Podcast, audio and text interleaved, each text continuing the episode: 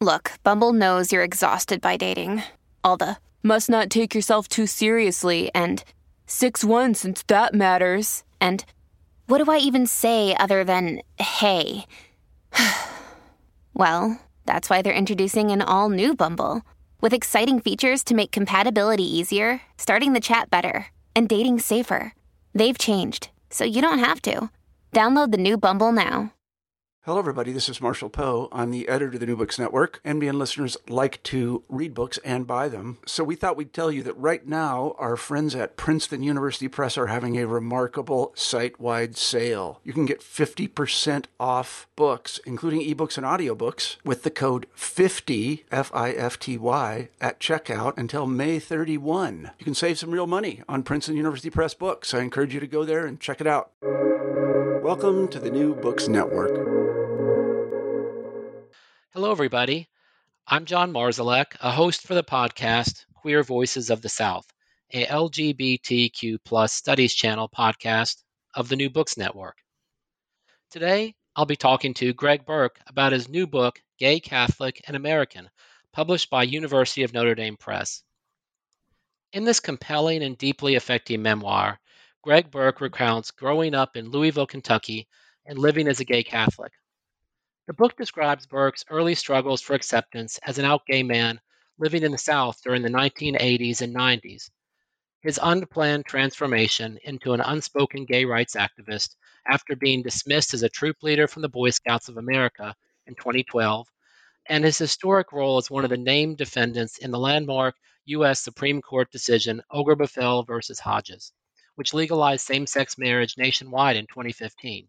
After being ousted by the Boy Scouts of America, former Scoutmaster Bourke became a leader in the movement to amend anti gay BSA membership policies. The Archdiocese of Louisville, because of its vigorous opposition to marriage equality, blocked Bourke's return to leadership, despite his impeccable long term record as a distinguished Boy Scout leader. But while making their home in Louisville, Bourke and his husband, Michael DeLeon, have been active members at Our Lady of Lourdes Catholic Church for more than three decades. And their family includes two adopted children who attended Lourdes School and were brought up in the faith. Over many years and challenges, this couple has managed to navigate the choppy waters of being openly gay while integrating into the fabric of their parish life community. Bourke is unapologetically Catholic, and his faith provides the framework for this inspiring story of how the Bourke de Leon family struggled to overcome anti gay discrimination by both the BSA and the Catholic Church and fought to legalize same sex marriage across the country. Hi, Greg. Welcome to the show. Hi, John. I'm very happy to be here. Thanks for having me today. I'm excited about having you here. Um, I wondered if you could begin by telling our listeners a little bit about yourself. Right. Well, I, I, think you got some of the cliff notes in, in that description of the book. It did tell a little bit of, of my life story. Um, I'm a native of, of Louisville, Kentucky. I grew up uh, here, I went to Catholic schools. Also, uh, after that, attended the University of Louisville, the University of Notre Dame, and the University of Kentucky. So, had most of my life experiences, you know, in kind of a, a small region, um, you know, kind of circling around the Louisville area. But um, it, has been quite an interesting journey. Uh, you know, I came out in 1976, so I've been out of the closet for a very long time. I was a sophomore at the University of Louisville when I came out. I was 19 years old, and you know, there weren't a lot of people that were doing that in 1976. So it's it's been a long, long, difficult road at times to kind of um, claim that identity and you know protect myself um, as I've moved through the stages of life, you know, to, to make sure that I navigated things as best I could. And, and I think I've done a, a decent job with that so far. Mm. And, and also, uh, you know, I, I should say that um, you were 2015 Person of the Year. You and your husband were Persons of the Year by the National Catholic Reporter. And um, you were also a Person of the Year for Out Magazine, I believe, in the same year. Right. Uh, I was uh, let's see, I don't know what they would call that. I was recognized as one of their uh, top Out 100's top uh, most influential LGBTQ people. This was primarily for the work that was done uh, with Scouts for Equality and uh, my efforts to get the Boy Scouts of America to modify its discriminatory membership policy. So that that really started in 2012 and 2013. That was um, that was the period where um, the Boy Scouts ousted me from my role as a, a scoutmaster for um, simply for being openly gay. Their policy did not um, permit that, so they they kind of came after me with a vengeance. And uh, you know, in response to that, I, I decided that it was time for me to to get involved and try to do something to change that policy. So I partnered with uh, an organization, as I said, Scouts for Equality, and um, we, we got very active, I would say, over a couple of year period to try to persuade mm-hmm. the Boy Scouts to change their policy. And uh, in fact, they, they ultimately did. In, um, in 2013, the Boy Scouts finally modified their, their youth membership policies so they would allow gay adults to be members of the Boy Scouts.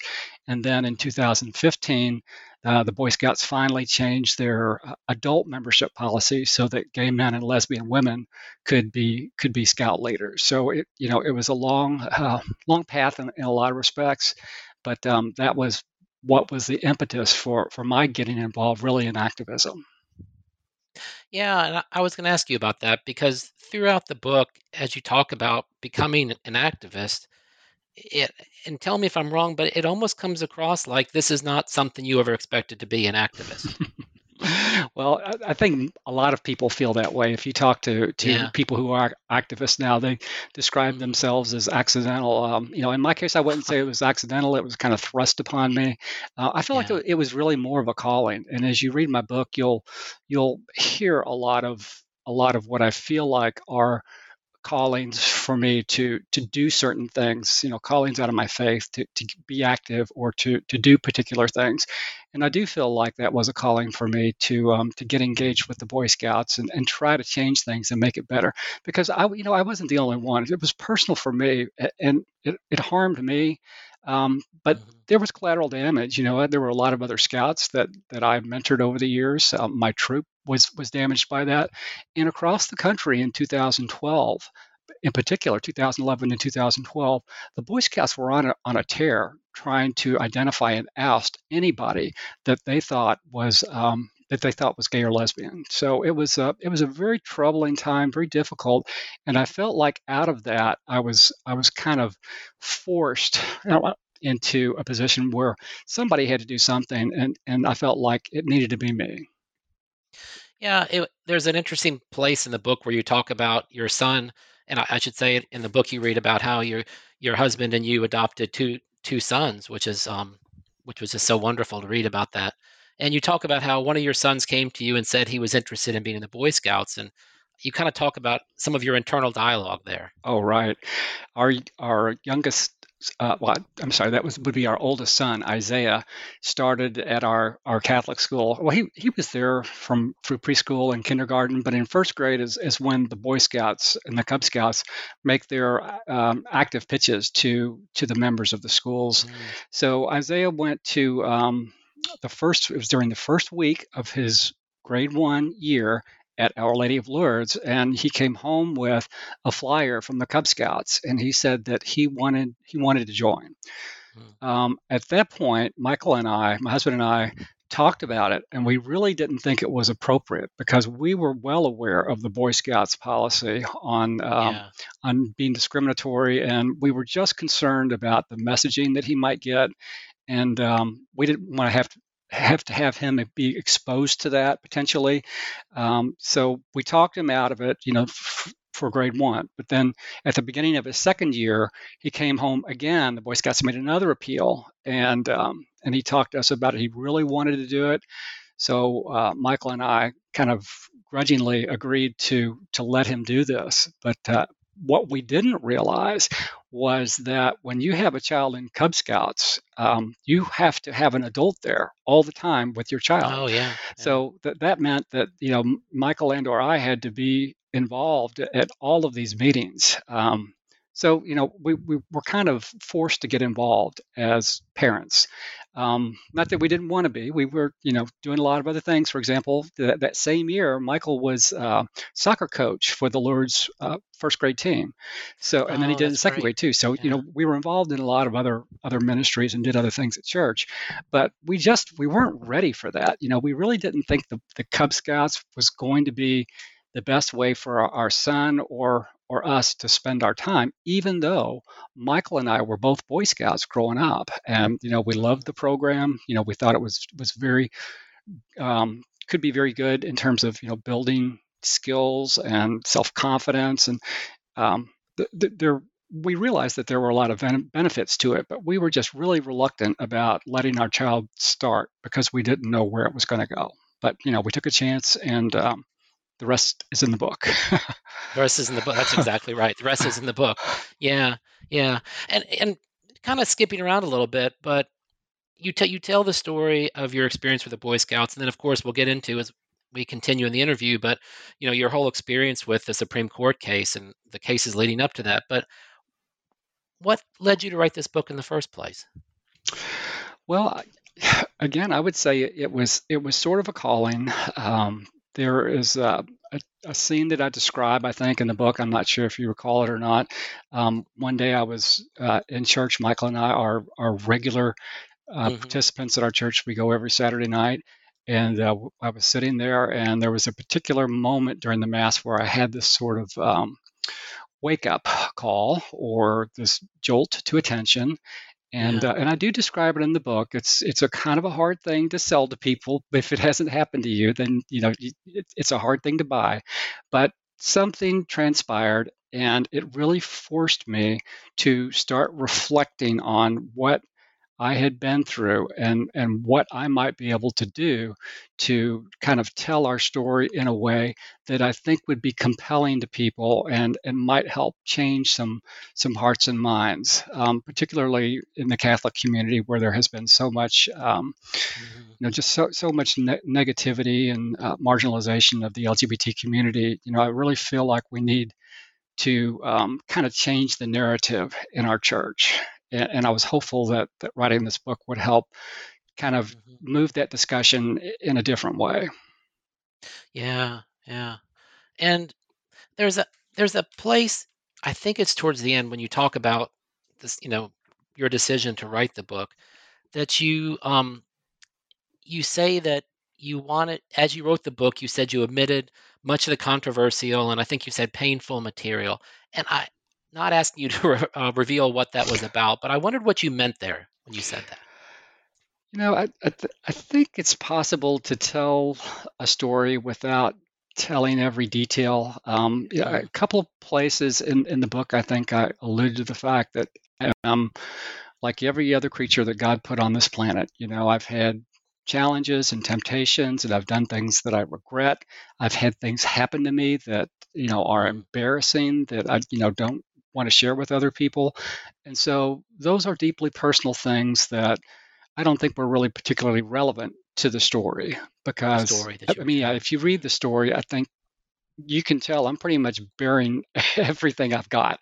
Um, You are. You are. memoir, and a lot of it is very emotional. A lot of it was extremely difficult.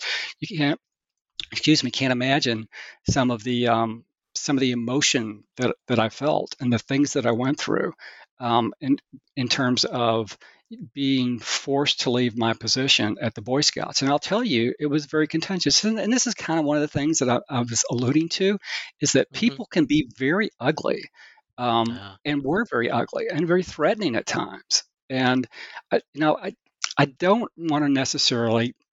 I didn't want to tell the story as if I was a victim, because I feel Mhm. like the story of my life is one of perseverance and um, overcoming these various obstacles that have been put in front of me. And so, what I guess what I meant to say was, it was probably harder than I than I made it sound at times, um, because there's just a lot of bad stuff that's happened. But you know, in the end, in the end, You know, um, the Boy Scouts have, have changed their policies. We now have marriage equality. You know, things are are shaking up in the Catholic Church. I mean, there's just been just a lot of progress, and so I, I don't want to have anybody think of me as a victim along the way. Certainly, things have happened to me, and you mm-hmm. can, you know, again, they're in the book, um, and people can can read about those and make judgments if they choose to do so. But I, I as a as a Catholic and a Christian, um, do not want to cast judgment on on any parties, including people who might have done me wrong in the past. Mm. And I, you know, as I was reading the book, it really I kept thinking to myself, it was really like somebody like reading somebody's personal journal because the way you wrote, and I, I, I was impressed how you did that because it, it sounds like you went back and rewrote this story after it occurred, but it read like it would have been happened. You were writing a journal after each day that something happened. Right, and I did not. Um, so it was very reflective and after the fact. But um, what I tried to do was to put myself in the mindset of whatever period I was I was in. I kind of put on blinders, and I wasn't I, I was writing as if I didn't know what was going to happen, you know, six months or a year or two years yeah. or three years later. It was like I was going to, addressing what was happening at that time and where I was and, and, what was going on in the world, what our children were dealing with, what our relationship was dealing with. Um, I thought that was kind of the best way to describe it. And, you know, a lot of that I think is really important because, um, you know, I am of a generation that that lost um, just a phenomenal number of people to the HIV/AIDS crisis, yeah, yeah. and there, you know, sure there are plenty of survivors, but you know, Michael and I were together even before that started, so you know, we lived through all of that where we saw friends and and um, oh my gosh, it was just dying everywhere um, and suffering. It was just so sad. So um, I think it was important to kind of go back and put myself into those different periods in time. You know, the the early '80s when Michael and I met and we just started our relationship. I think I talked quite a bit about that. You know, and then as yeah, we kind of progressed through through the different phases of our life, as you know, having you know being young people in, in a relationship and moving and um, you know going through some of the challenges related to work and then deciding to become parents i mean um, there are many phases that we've been through in our life and you know, there aren't a, a, lot of gay couples or lesbian couples, for that matter, who, who can say that they've been through that um, that experience for this length of time. You know, with mm-hmm. you know, everything we've been through. Um, you know, from the early '80s to here we are in 2001. Michael and I will celebrate 40 years together next year. Congratulations! thank you, thank you. But um, it's literally it's been a lifetime we've spent together. And we've been through all those different phases, and we've seen so much history and so much evolution um, over those 40 years. It's it's been really remarkable. And now, you know, in the last 10 years uh, or so, we seem to have been involved in in some of that history. So um, mm-hmm. that was another reason why I really thought it was important to to write this book because I think it's it's helpful for people to um, know the story behind some of these landmark um, Supreme Court decisions. Mm-hmm. Th- there were um, a lot more plaintiffs in that case. excuse me, than, than you may realize. There were 37 plaintiffs in a Obergefell versus Hodges, and there are that many stories. Um, so, you know, I just thought that I'm one of the 37. I've got a few things to say. And yeah. I, I, thought it was important for me to, to commit that. Uh, as a writer yourself, you know how difficult it can be to write a book. This I'm a first time author, so this was an extreme challenge for me to be disciplined enough to to get this done while I'm working a full time job, right?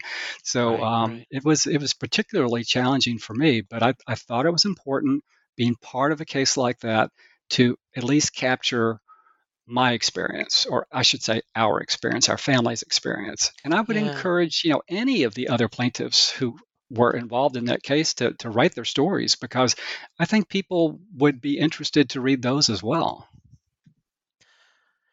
Yeah, th- it was um, really eye opening to read about your experience. And one of the things that I appreciated that you talked a little bit about was um, the fear of recrimination at times. Um, I think at one point you said something like, as you were writing about this fear that something could happen, um, especially during the Supreme Court case. That you, I think you said, uh, you felt a little PTSD just writing this. You said, right. it was very yeah. traumatic, as you indicated. Um, I did have to go back and put myself through those those times of turmoil in my life. So a lot of it was with the Scouts. A lot of it was with um, the, the Supreme Court case. It was very traumatic, not only because we were very unpopular um, when we filed our lawsuit um, for a variety of reasons, but there was a lot of animosity, you know, and just if you could have read some of the comments on you know some of the mm-hmm. articles that, that our local in those days our local newspaper would publish an article and allow anyone to comment and if you just could have seen and captured yeah. the hate that was there it was it was remarkable um, you know and then just strange things happened um, that that were disturbing uh, Uh, you know with people and, and comments and you know things showing up in the mail. And you know thank god nothing ever happened to us but you know we were we were always sort of living on the edge and concerned about what might happen. And that you know that was one of the things i did describe in the book is i used to lay in bed at night staring at the window wondering if it, there was going to be a, yeah, a, a yeah. brick or a firebomb come through the window while I'm, I'm laying there sleeping and you know what's going to happen to my family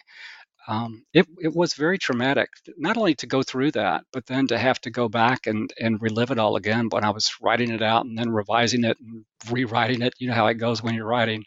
Um, yeah, yeah. Tough. Yeah, I, I think that you really um, explain really well what it's like when somebody is LGBT plus and there's that constant fear that somebody's going to um, attack them or um, come at them because of who they are, and then it even it's even multiplied for you because you're front and center in the public eye. Right, and and even before that, I mean, we were we were openly gay at our church, and we always thought that there was a chance that there could be, um, you know, all it takes is one crazy person to um, to go off the deep end, and and you know that that could have been the person that decided to target us or our family. Yeah. And fortunately, it didn't happen, but that didn't keep us from thinking about it and worrying about it. And then on the other side, you you have some really just I imagine must have been really joyous experiences. Um, obviously, when the I don't know if you could talk about this a little bit, what it was like when you and your children were in the Supreme Court when the when the decision was announced. Right. Yeah, that was uh, that was such a great experience for our family. Yeah, I'll start by saying that we were uh, our family was also there on, on April 28th of, of 2015 for the oral arguments. That's right. And that yeah. was uh, that was a very important day, and probably I mean th- there was um, there were so many more plaintiffs there, and there was just so much interest because that was the day the arguments were made uh, there was so much demand to get into the court on that day that our children were not able to be seated. So even though our oh, children, they were in the cafeteria, right? Yeah, right. Yeah, you said in the book. Yeah. Yeah, uh, for argument day. So um, they were thrilled when we were there on decision day that they were actually uh, able to ju- enter the court with us and they were able to sit with us and mm. hear the, the decision read and they were part of that they um, they were disappointed that they weren't able to join us on oral arguments day but um, you know the, the court itself uh, as a space is surprisingly modest for some from someone who's never been there before I, you know I thought it was mm. going to be more like a, a huge auditorium and, and really it's quite small so there's not there's not unlimited space for seating and, and you know there was an order to how it was decided who would be able to uh, to attend. And um, children our children couldn't go for oral arguments but they were were there on their decision day. And yeah. uh, we had had a really great family outing. I'll just describe it like that. It was so joyous. It was so exciting. Um, but again back back to what we were just talking about we, we weren't sure that we were going to win, right? I mean, we thought we were, but we had the narrowest of margins. And you know, yeah, we were yeah. thinking the whole time we were sitting there, it's like all it would take would be one of those justices to flip and decide that this was going to be just going too far. Um, you know, just two years before that, Um, you know, there was the, the, Windsor decision and the Prop 8 decisions that were decided yeah, by 5 4 votes.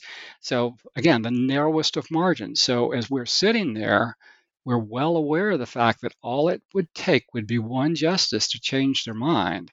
Um, and, um, and it was a totally different argument. So, it's not even like they were you know, deciding on the same case again. I mean, it was it was a totally yeah, different yeah. case, and it really could have gone either way. And that was something that was weighing on our minds. It weighed on the minds of all the plaintiffs. I can tell you because we talked about it. It's like the what if.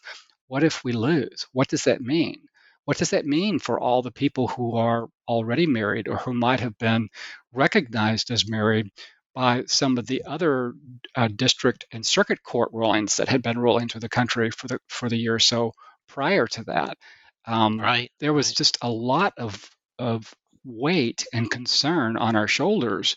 So to to be able to go from that to having having Justice Kennedy stand up and start to read the majority opinion, um, you know, that was just talk about a, a mood swing. Um, we took the elevator right to the top, and uh, it was a glorious feeling.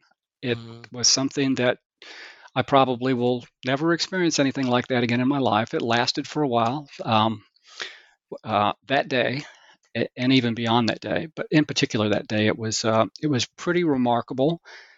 Unfortunately, um, being in the court, it's like we had to be completely stoic and could not react in yeah. any way. Um, the, the court has very strict rules about behavior, and if there would have been any outburst of any kind, um, that person would have been removed. And you might yeah. recall, you might re- remember back during the oral arguments, there was um, a gentleman who caused a scene during, do, during the arguments, and he, he was physically removed from court. Yeah.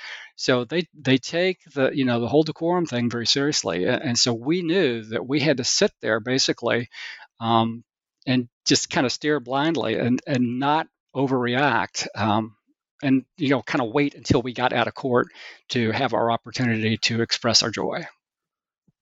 Yeah um, and you and I, I, remember reading that you had to go out the back because there were so many people on the steps of the courthouse celebrating in the front. right. Yeah. well yeah that was uh, we didn't know that and and i talk about that in the book. It's like we were trying to have you know kind of that that moment where the the triumphant plaintiffs walk out the back of you know the steps of the walk down the steps of the United States Supreme Court, right? And you go down, and there was a sea of people there. There was, uh, you know, an army of of media that was waiting to talk to us, and you know, we just wanted to go out out the doors and walk down those steps. And we got there, and um, they wouldn't allow anyone to leave. They and we didn't understand why.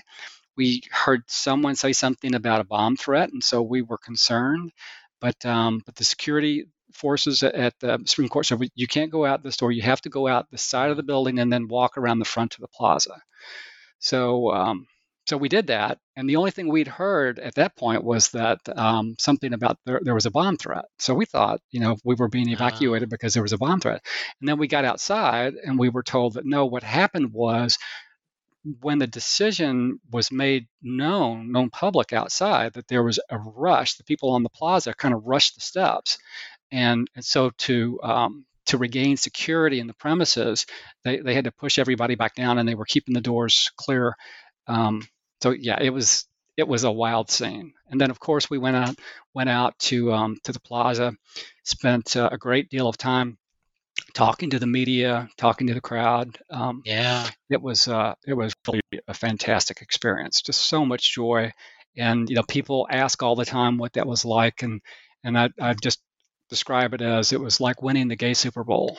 That's just the way yeah, I felt. You said that in the book. Yeah, yeah.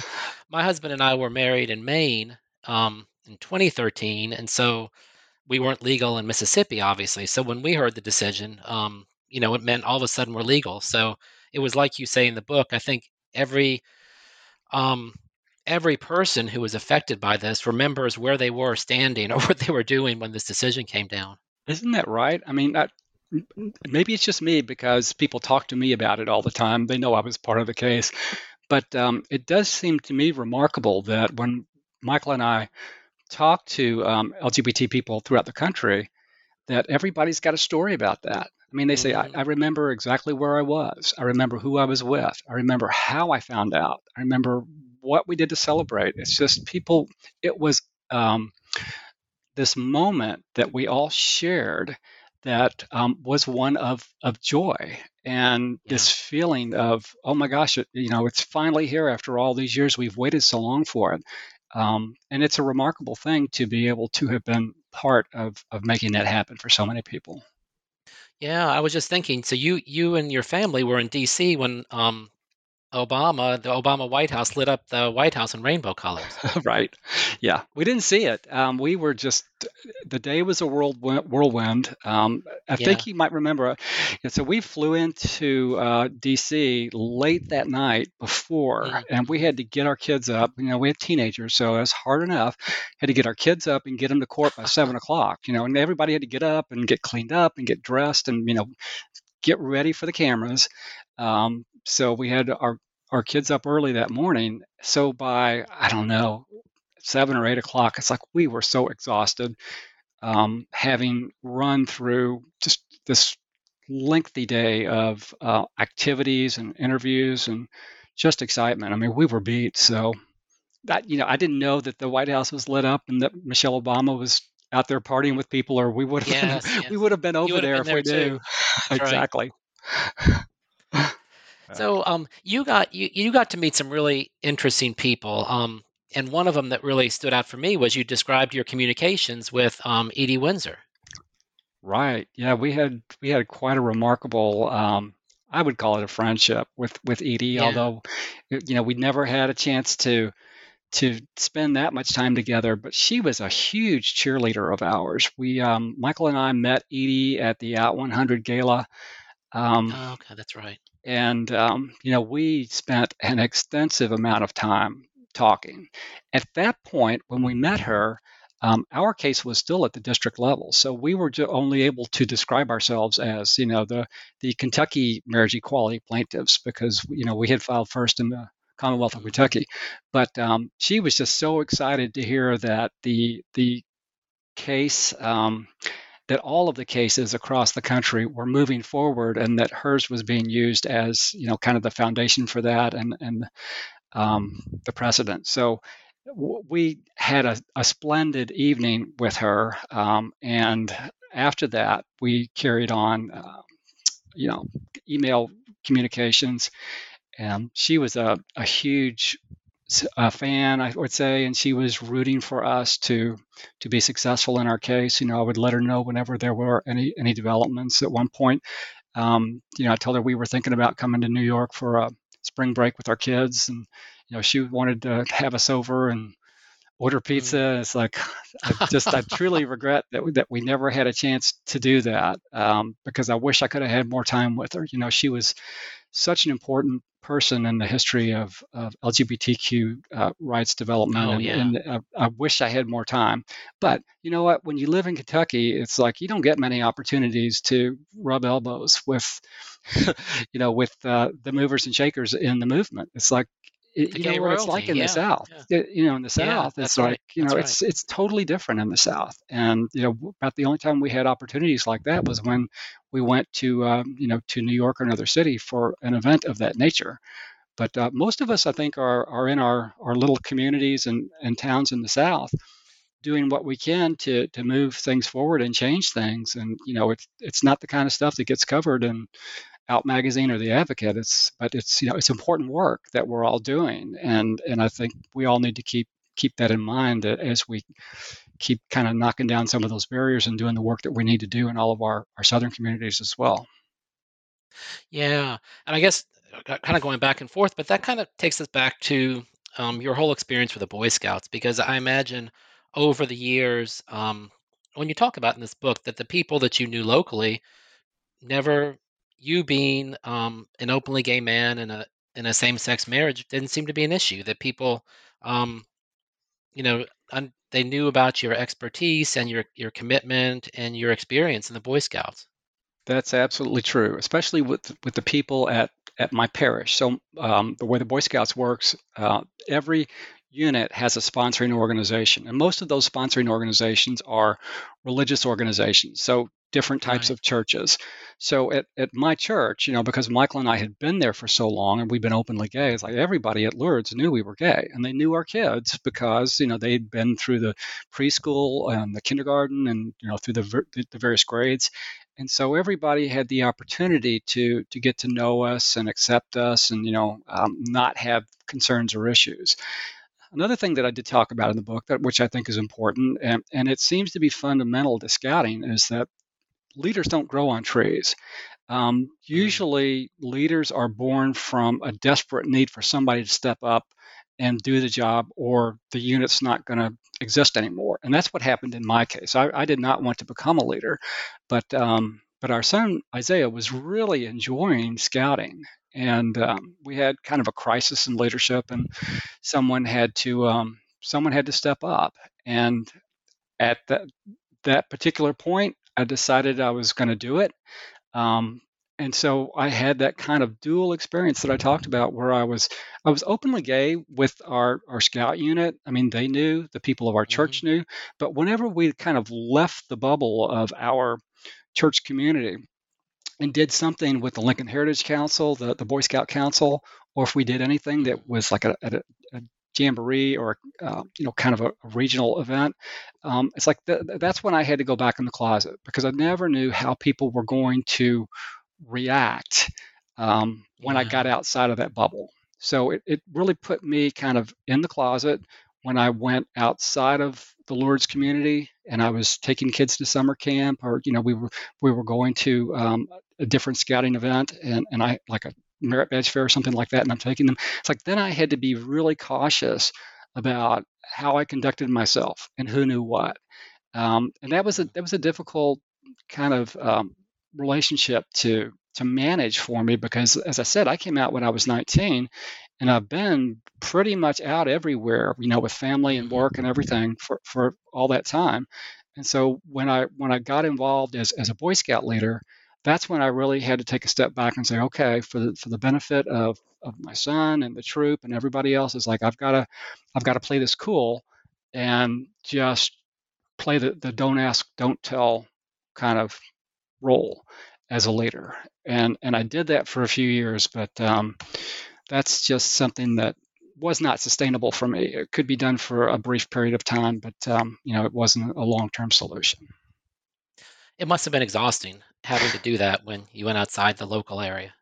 Well, anybody that's in, in the closet or you know has to play those kind of games, I think it's exhausting for them, and that's why mm-hmm. so many people just you know tire of it and, and reach that that breaking point where they say, I'm not going to do this anymore for my own for my own health for, for my own benefit. It's you know, mm-hmm. I, I mm-hmm. can't do this anymore, and that's really where I was, and that's why I I felt it was necessary to um, to talk to the Lincoln Heritage Council and you know try to see where they stood on um, on the subject. And if you read the book, you know that's like that's not the first time I did something like that. I mean, I've gone numerous times to right. Catholic priests and and said, okay, we're joining this parish. Michael and I are a couple.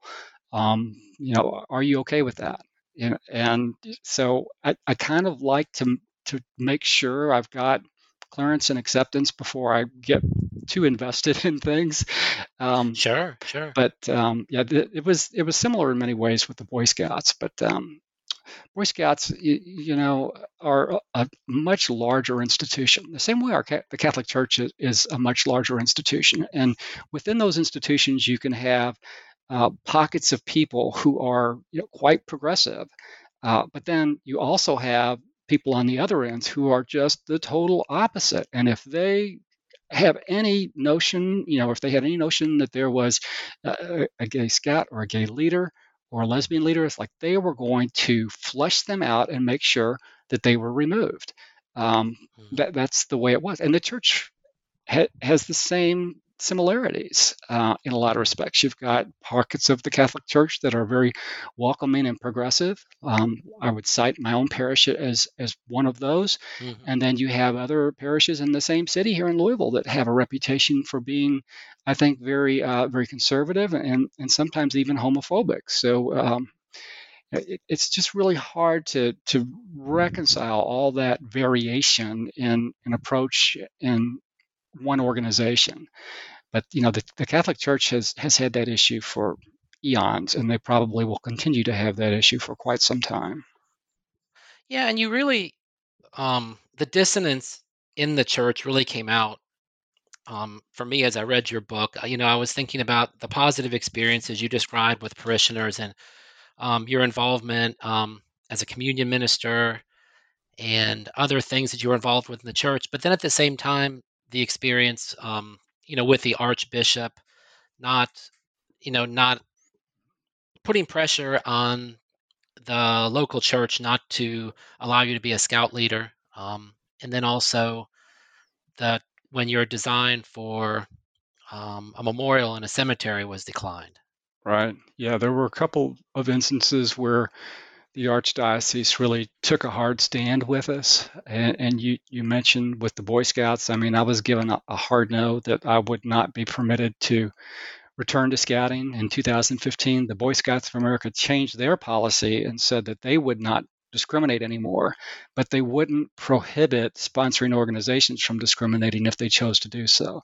And my archdiocese flatly told me, no, you will not be able to return to leadership. Um, and, and, then there was the other case that you mentioned where my husband and I, um, we we bought plots in a Catholic cemetery in Louisville. It's the cemetery where all of my family gets buried. Mm-hmm. And in fact, yeah. we're going to be like three rows away from from my parents and you know a host of aunts and uncles. My brother's going to be right next to me.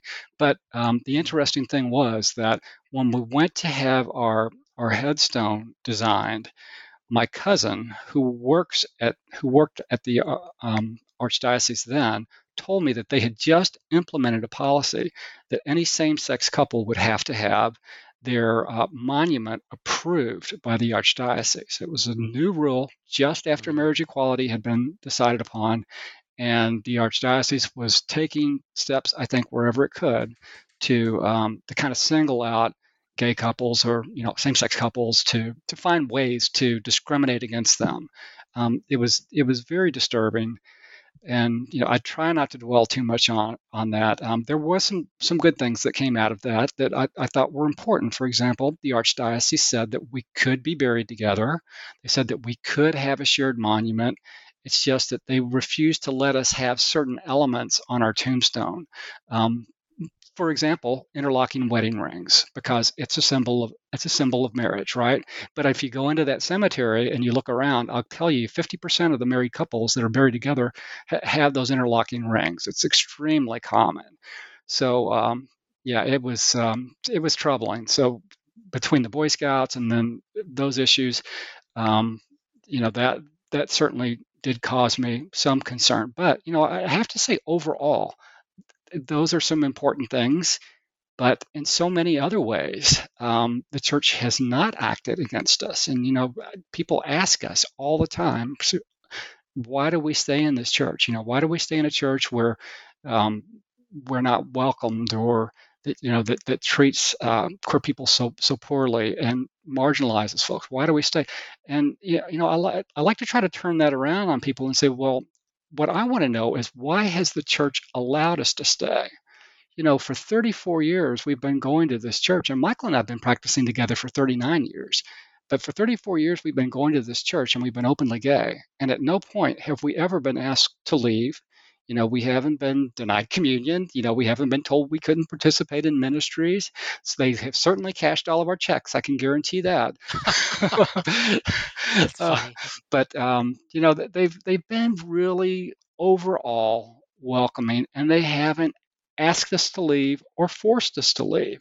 So, with the bad things that we talked about, I would say that the good things that we have experienced by being members of this faithful community um, greatly outweigh any of those negative things.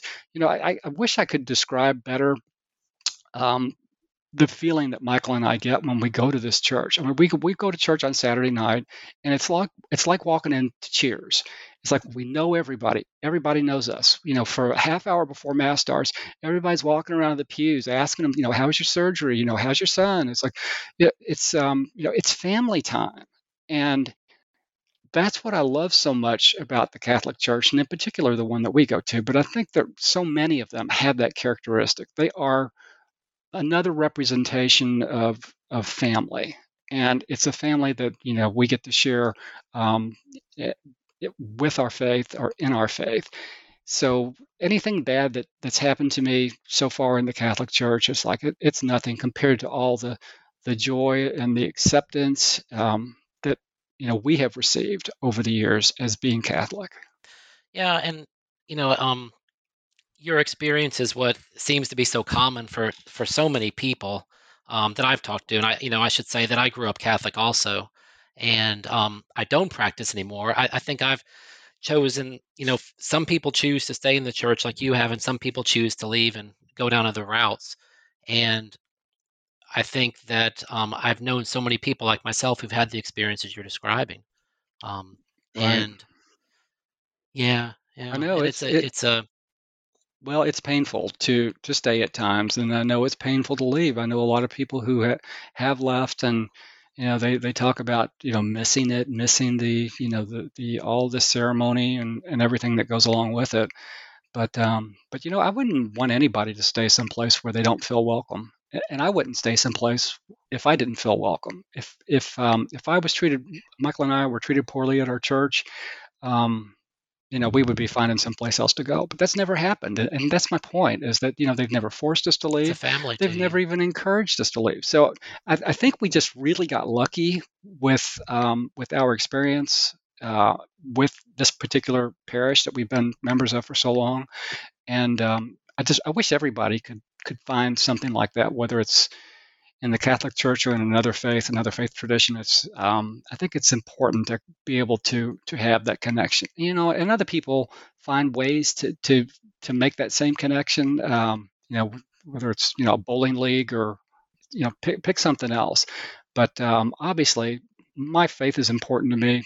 You started by reading um, that description of the book, and um, in it, it describes me as being unapologetically religious, and and that's not my term, but I kind of like that because I do feel that way. The same way I'm not going to apologize about being gay because I don't think it's anything to apologize about. I'm not going to apologize for being um, what I think is a, a, religious person in my mind and someone who's who's been faithful and you know kind of lived that life and and decided that that was important for me um, and that's the way I wanted to live my life. So I'm not gonna. There's a lot of things, and especially when you get to be my age, it's like I'm just I'm I'm not going to apologize about just being who I am because I'm I'm pretty who content yeah. with with where I am and the decisions I've made. Yeah, and, and there's a place in the book where you talk about the importance you see in in having people to fight from the inside. Right. So that's another thing that people need to think about is if everybody leaves the church, then what's left? You know, everybody that has an issue with the church, whether you're a you know a divorced person or a woman who wants to participate in in ministries, or you're you're an LGBT person, if if all of the people who have been marginalized by a lot of the Catholic um, doctrines and policies left, what would that look like? I mean, it it would not be pretty. Um, so I think it's important to have people there advocating for progress, for inclusion, for equity, for you know all the things that we talk about in our greater society that are so important to us as ideals. You know, we need to have people that stay in the church and argue for those same things, and, and that's what we do. You know, it's it, if Michael and I weren't there for the last 34 years and we had vacated that space, that could have left room for you know some other you know right wing conservative person to come in and have the totally opposite effect. So we feel like that at least you know by our being there, um, at the very least, we're neutralizing that you know and and people as i said have grown to know us. They love us. They treat us like family. Um, Mm-hmm. And so, you know, that's why that's one of the reasons why we stay is because it, you know it, it helps keep things um, in a place where we think it should be. Um, and again, I was like, I just don't. If we vacate the space, you know, we we just give up the war, and you know, bad things happen. Mm-hmm. And that really comes strongly.